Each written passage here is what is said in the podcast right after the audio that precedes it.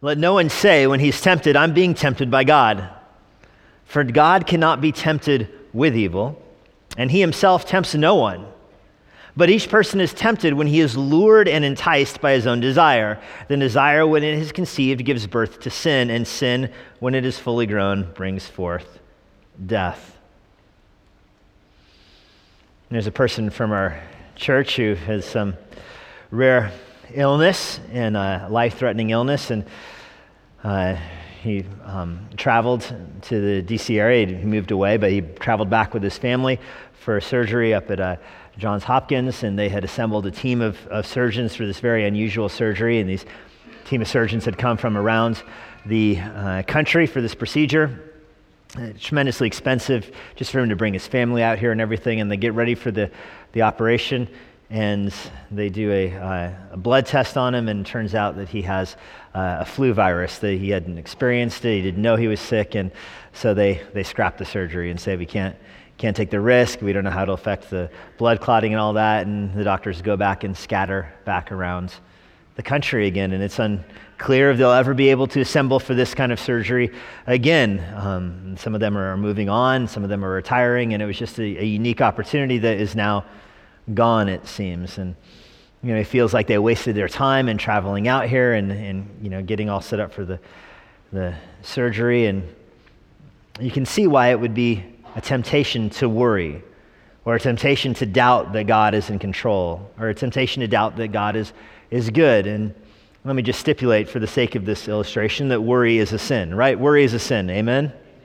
You know why worry is a sin? Because Jesus says not to do it. That's why. And that should be good enough for you. In this kind of situation, you think, is the Lord sovereign over the flu virus? Is the Lord sovereign over these doctors and their schedules? And the answer is, of course, yes. Well, then, how come the Lord is putting me in a situation where I have to worry? How come the Lord is putting me in a situation where I have to doubt His goodness? I mean, is the Lord wanting me to sin? That's what it seems like. And that's what James 1 13 through 15 is written to address.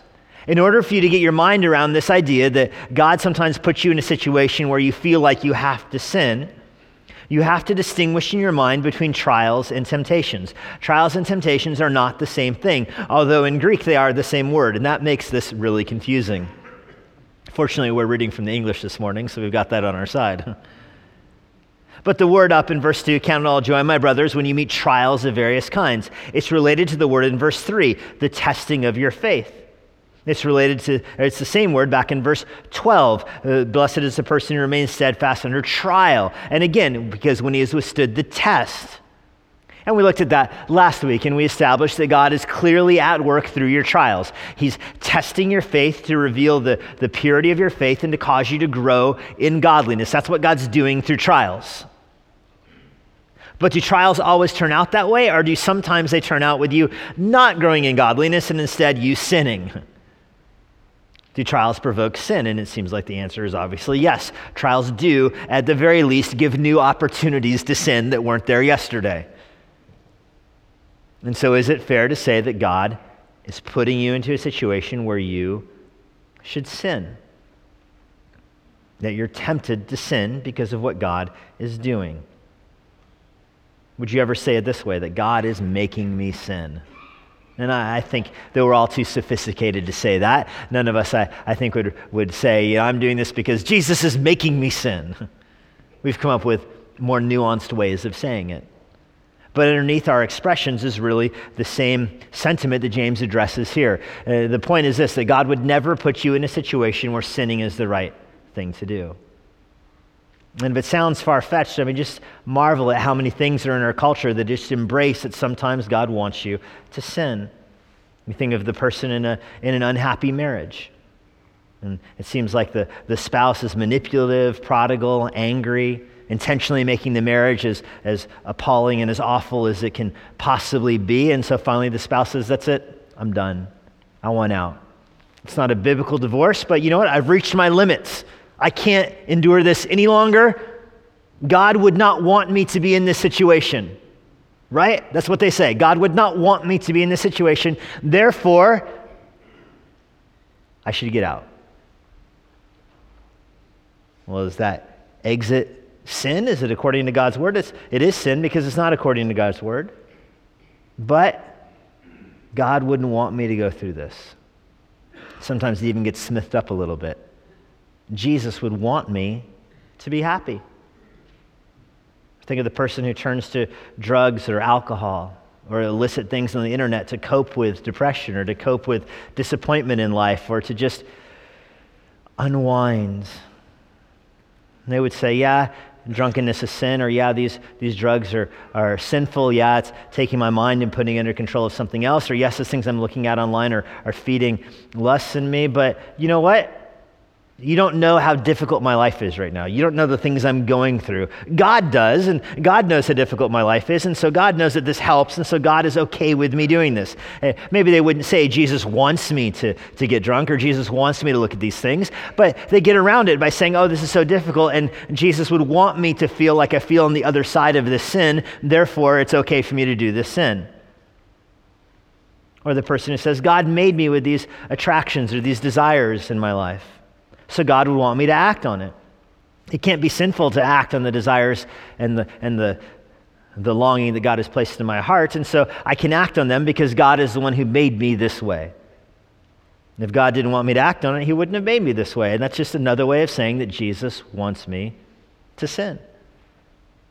Notice that that's James' logic, specifically the kind of logic that James rebukes in verse 13. Let no one say when he is being tempted or tested to the point of sin, that it is God who is doing this. Because God doesn't cause people to sin. And when you say it like Jesus wants me to sin, you see how silly it sounds. But when you dress it up with language like Jesus wouldn't want me to go through what I'm going through, or Jesus wouldn't want me to deal with this, or Jesus wouldn't want me to live in this kind of situation, then you realize that that's actually what you're saying, that Jesus wants you to sin to get out of your current circumstances. You realize that this verse, verse 13, challenges the American dream. The American dream that you have the right to pursue happiness however you want to be happy. In fact, this verse challenges the very nature of the Declaration of Independence, honestly, but I'm getting ahead of myself. There's something more important than your God given right to happiness, and that's your God given duty to obedience. Let me give you three reasons for an outline that God doesn't want you to sin. Three reasons God does not want you to sin. The point of these three verses is to deal with the very obvious objection that's raised at the end of verse 12. If you've made it through James 1, 2 through 12, at the end of verse 12, you would think, I mean, some trials are just too hard, Lord. They're too hard. I know you're at work for my, for my good and your glory, but sometimes it just crosses a line and it makes me do this. So God is making me sin.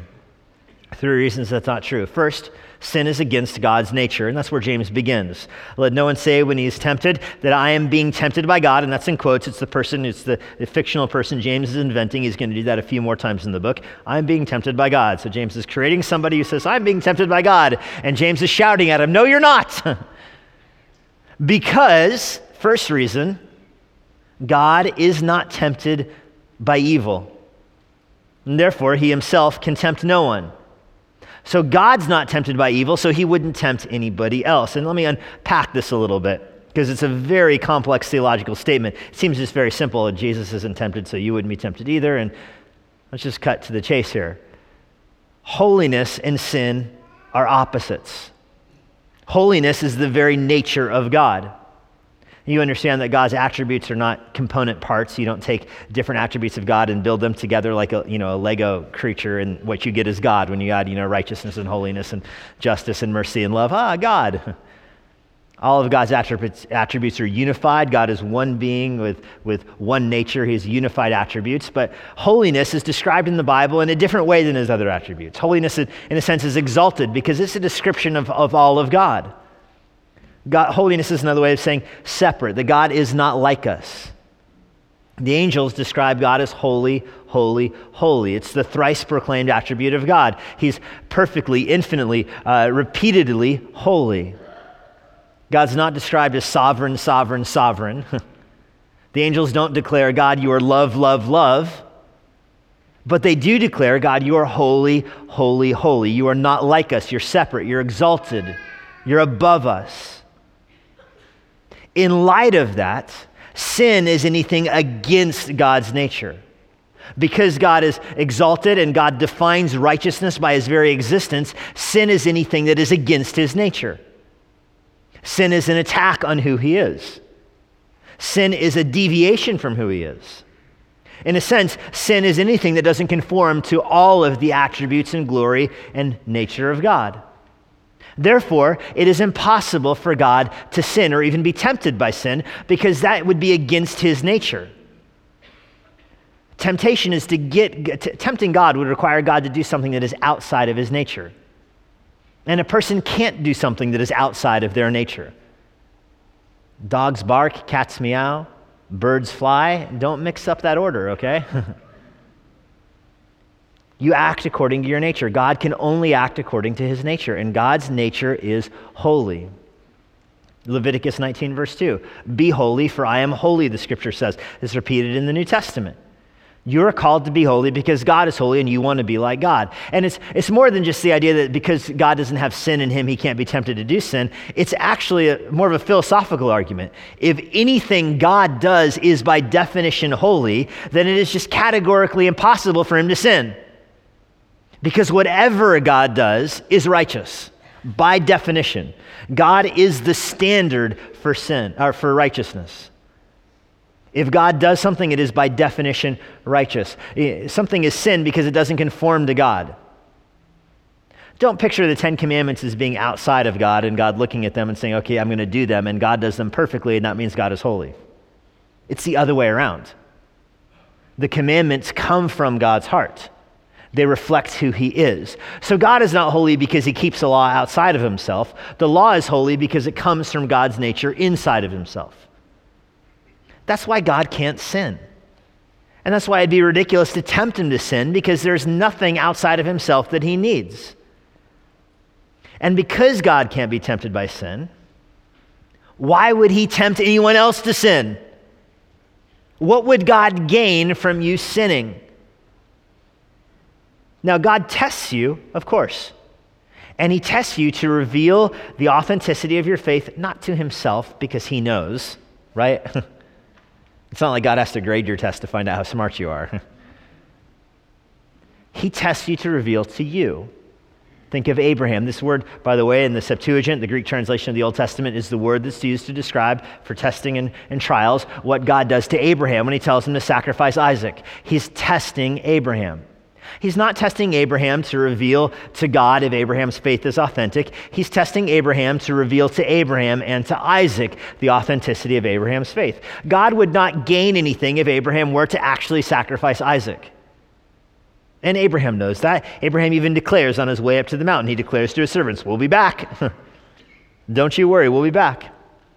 Paul lets you know in the New Testament that Abraham declared that because he was just assuming God would raise him from the dead if he did die. So Abraham is operating in faith here, knowing that God is not going to compel him to sin. And of course, as you read the story, Abraham didn't know the details, but he was basically right. God does stop the knife and God does keep him from sinning because God not gained God does not gain anything from sin. God is not served through sin. He's not pleased with sin. He would never lead somebody to sin because he doesn't get anything from that.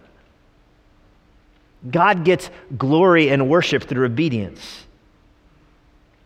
If violation, if a sin is a violation of God's holiness, and holiness is God's nature, and God created the universe so that you can glorify Him by coming into conformity with His nature, then of course He would never want anyone to sin. Put it this way a man guards the honor of his wife, because in a sense it is also his honor. Thus, no honorable husband would delight in his wife doing something shameful or foolish or sinful because a husband would recognize if my wife acts in a shameful or foolish or sinful way, it besmirches the integrity and the character of our whole family, not just her. We sometimes think that the church is the bride of Christ, and yet it's okay for us to sin because that wouldn't bring shame to Jesus. After all, it's just me doing it, not Jesus doing it. But recognize that we're all in this together. That if we sin, we in a, in a very real way unite the body of Christ with a, a harlot. a prostitute and bring shame on the cross, bring shame on Christ. And so obviously, Jesus would never tempt someone to sin. God would never desire someone to sin, especially a believer, because it would bring his own honor into question. Now, we sometimes smith it up even better than that, and we say, all right, God wouldn't want me to sin, but here's the situation I'm in.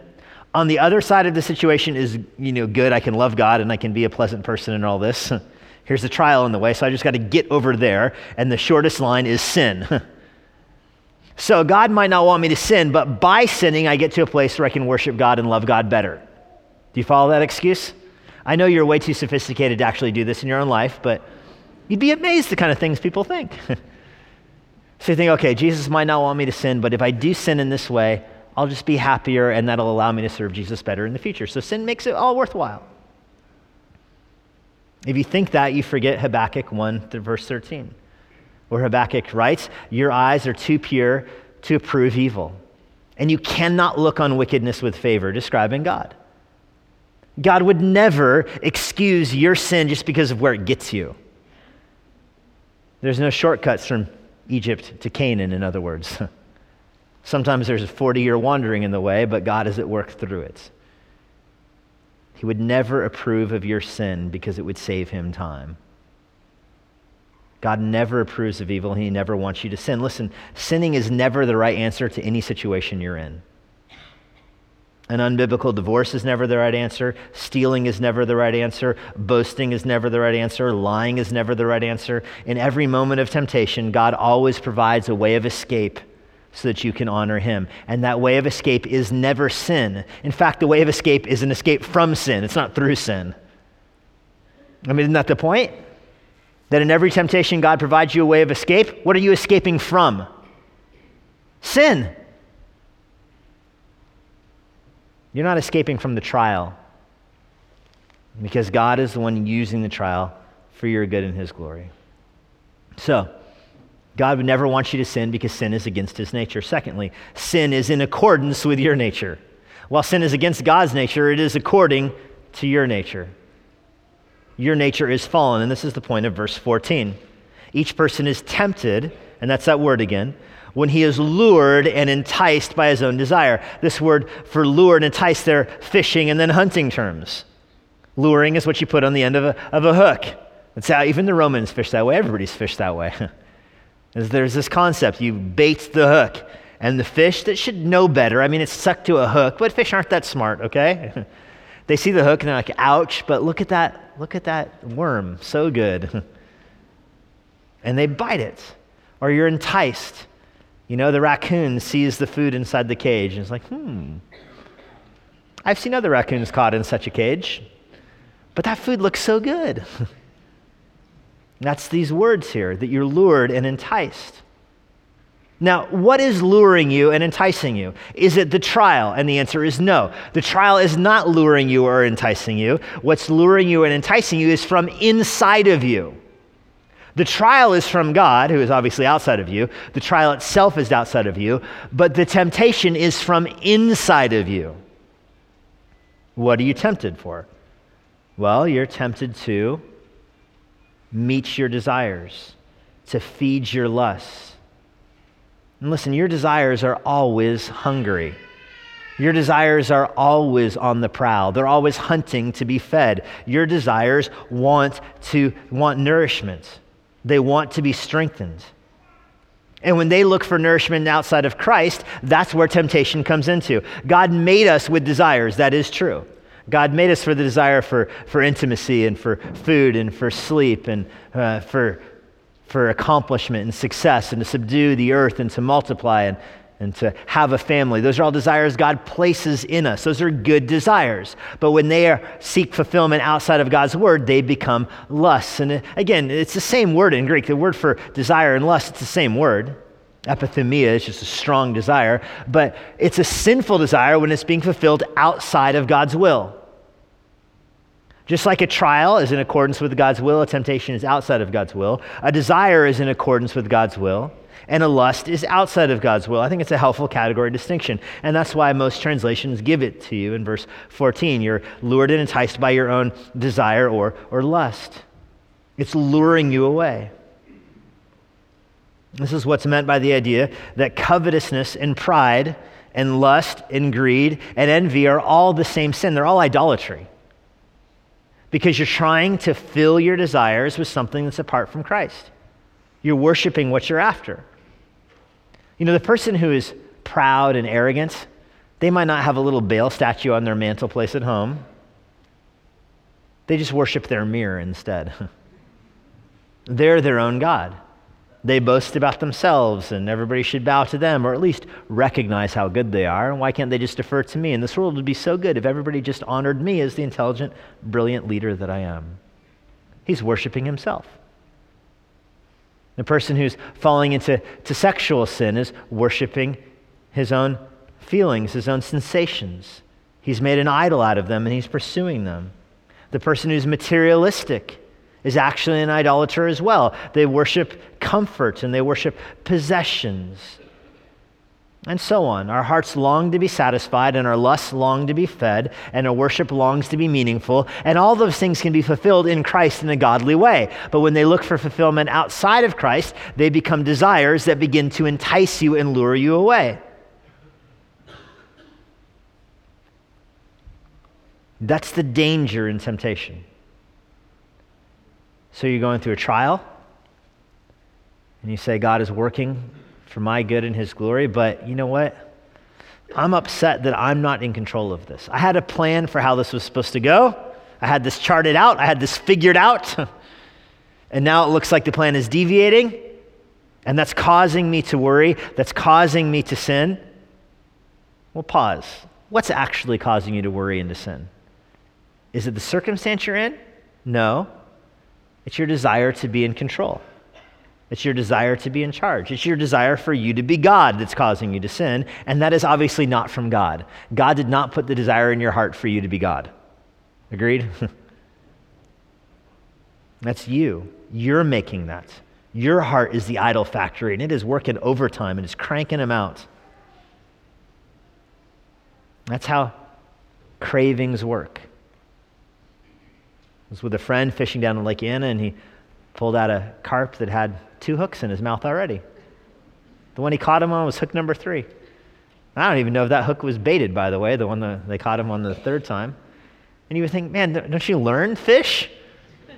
Did you learn the first two times? And the answer is no. The fish didn't learn. He didn't look remorseful either. He was just looking.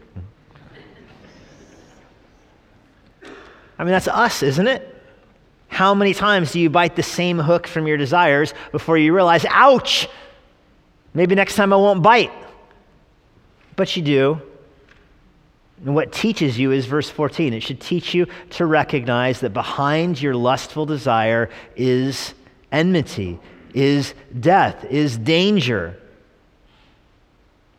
The materialistic person thinks, man, if I have enough money, I'll be comfortable. The arrogant person thinks if I have enough power, then I'll be comfortable. But instead, the pursuit of power and the pursuit of material things dethrones God and represents a bowing of the knee to the idol made by your heart. And at the end of all of that, so you're serving your own idols that you made rather than bowing the knee to God, you're serving your own idols that you made. And at the all, end of all of it, you say, God, you made me do this. God, you put me in this situation. You made me sin. You wanted me to do this. No, He didn't. In fact, he warns you against it repeatedly. This is the same kind of logic that Adam had, isn't it? God, it's the woman that you gave me that did this. You're responsible for this. And no, it's not true.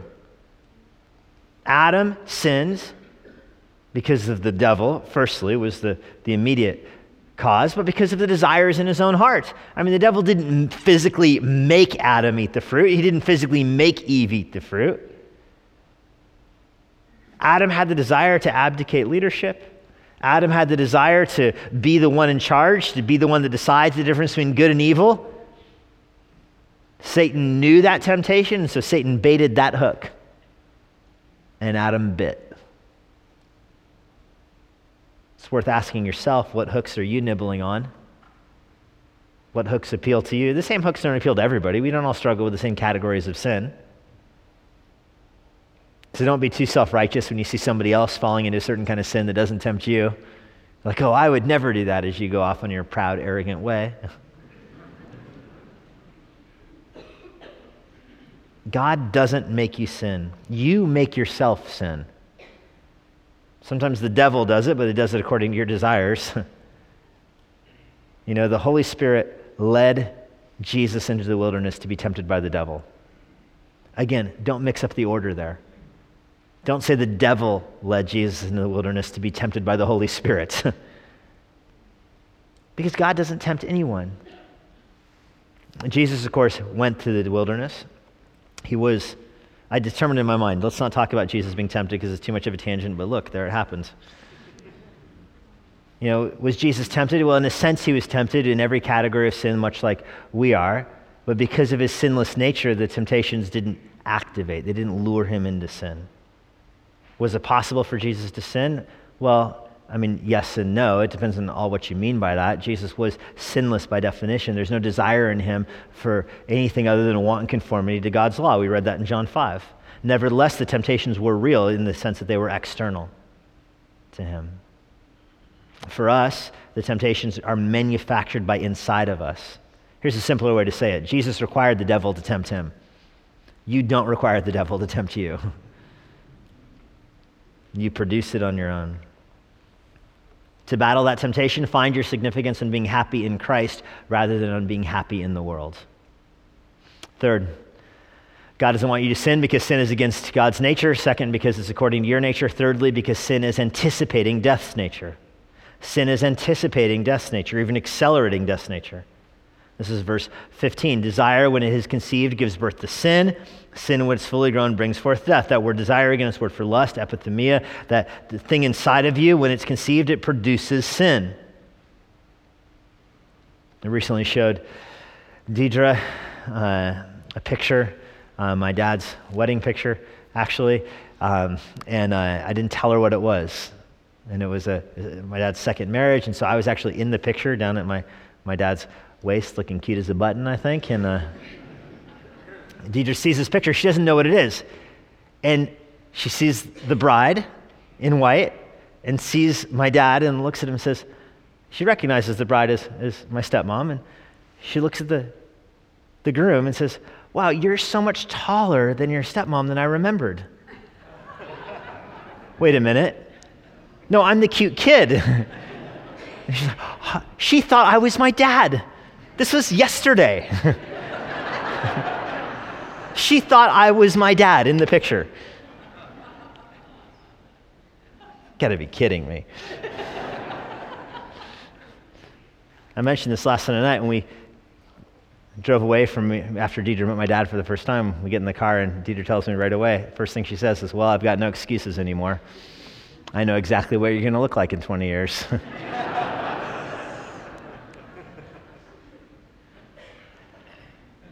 Which makes sense. You all look like your parents. When you sin, what is it going to grow into? What is sin going to look like when it grows up? Is it going to look like God? Of course not. It's going to look like death. And you cannot possibly be surprised that it happens that way. The point is that a person who falls into sin it's the result of a process. That process begins in the mind and then the lust that you have this desire for something. You want to be in control, or you want a sensation, or you want comfort, or you want whatever. You want happiness. You have something that you want in your heart. You're not having it fulfilled in Christ, and so you're looking at for it outside of Christ. You know the channels God has given you to fulfill it, but God doesn't seem to be activating those channels, or God doesn't seem to be, be using the channels you think He should be using, and so you look outside of God's will to have those desires fulfilled, that it's scratched, so to speak. And as you're looking outside of God's will, you see this, this lust is growing inside of you, and it's growing and it's growing, and you keep feeding it by thinking about it and by harboring in your heart and thinking, I deserve this, or I should experience that, or I get this. And eventually, that desire will produce sin. It doesn't happen out of the blue. When a person falls into sin, they never fall very far, right? it wasn't a far fall. They act all surprised. Oh, you didn't see that coming. Are you joking? Of course they saw it coming. They're feeding that desire. So you have the desire and you set your eyes on it and you feed it, and that desire then mates with your action and it conceives sin. And you can't be surprised. You can't be surprised. People are like, oh, I fell into sin. It was just out of the blue. No, it wasn't. It's like when a couple tells you, oh, yeah, we got pregnant. Totally unexpected. Who did your premarital counseling? Come on. I fell into sin. I didn't mean to. Well, you were feeding the desire. And then what happens when sin gives birth? What does it produce? Well, it produces death. Sin and death are descended from each other. Lust produces sin, sin produces death. They all look like each other. It's not from God. God is the one that forbid Adam and Eve from eating the fruit. It's not the one that fed them the fruit. And so when they ate, they were, of course, immediately ashamed. Their nakedness was exposed. They hid from God. They didn't run to God, they hid from God because they weren't being conformed to his image. Sin is always in the nature of death. No one can be surprised when it happens. So, to make this practical, then, bottom line, you have to learn to distinguish between temptation and trials. You have to cultivate the ability in your mind to distinguish between temptation and trials. I'm skipping a whole bunch of my notes, so you can go to the next slide. you have to distinguish between temptation and trials. The difference is the purpose, and the purpose helps you find the object that you're supposed to reckon with. Trials cause you to grow into the image of God, temptations cause you to grow into sin. Trials refine you and make you more like Christ. Temptation erodes you and debases the human nature. Trials produce spiritual maturity. Temptation produces and reveals spiritual immaturity. So it becomes very important when you're working through a practical situation or a practical trial in your life for you to distinguish the difference between trials and temptations, for you to distinguish the difference between means and ends. The means is the vehicle in which God is using to produce the end. Trials are the means, the vehicle to spiritual growth and maturity. And in fact, in verse 12, they're the means to spiritual life. Obviously, verse 12 and verse uh, 15 are opposites of each other. Verse 12 says that trials produce the crown of life. Verse 15 says that temptation brings forth death. And so you begin to think in a binary fashion. You view the world that way. Is this producing life in me? Then it is from God. Is this producing obedience in me? Then it is from God. Is this refining me? Then it is from God. Is it making me mature in Christ? Then it is from God. Is this making me sin? Then that's from me and not from God. Notice the total difference in these two. Trials are outside of you, temptations are inside of you. It's not the same object. They don't have the same means, they're not the same ends. One life, the other death. Trials are brought to you by the Lord for you to peel back your desires, waste them away. And so you're left with a heart for the Lord. You know, in 2 Kings 22 and 23, Josiah, when he is converted to Yahweh, he takes all the idols that the Israelites have been worshiping and he breaks them down, burns them, makes ashes out of them, and spreads them on the ground to defile the ground where they used to be. That's what trials do for you in your life. They expose the things that you're seeking comfort in, that you're seeking confidence in, and they just break them down, turn them into ashes, and spread them around on the ground so you're never tempted to trust those things again. That's what trials do. Whereas temptation just erects new altars, new idols. And you have to distinguish between the two. So go back to the, the person who is ready for surgery and gets sick and so can't do the surgery, and, and it seems like they wasted all this. And you ask yourself, is God at work in this? Well, yes. If you receive that as God causing you to grow and to, to peel back your comfort in life and to peel back the desire that you're in charge and you're in control, then yes, God is using it to refine you and cause you to be spiritually mature.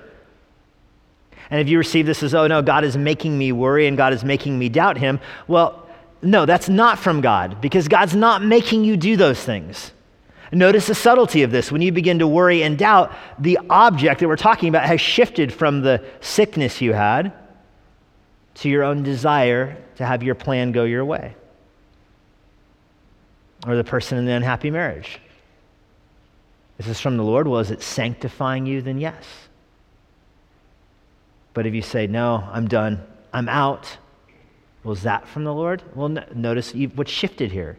Now we're not talking about your marriage. Now we're talking about your desire to escape that, your desire for, for comfort, really. I don't mean to be so just flippant with it. If I had more time, I'd be more nuanced with it, but that's the bottom line.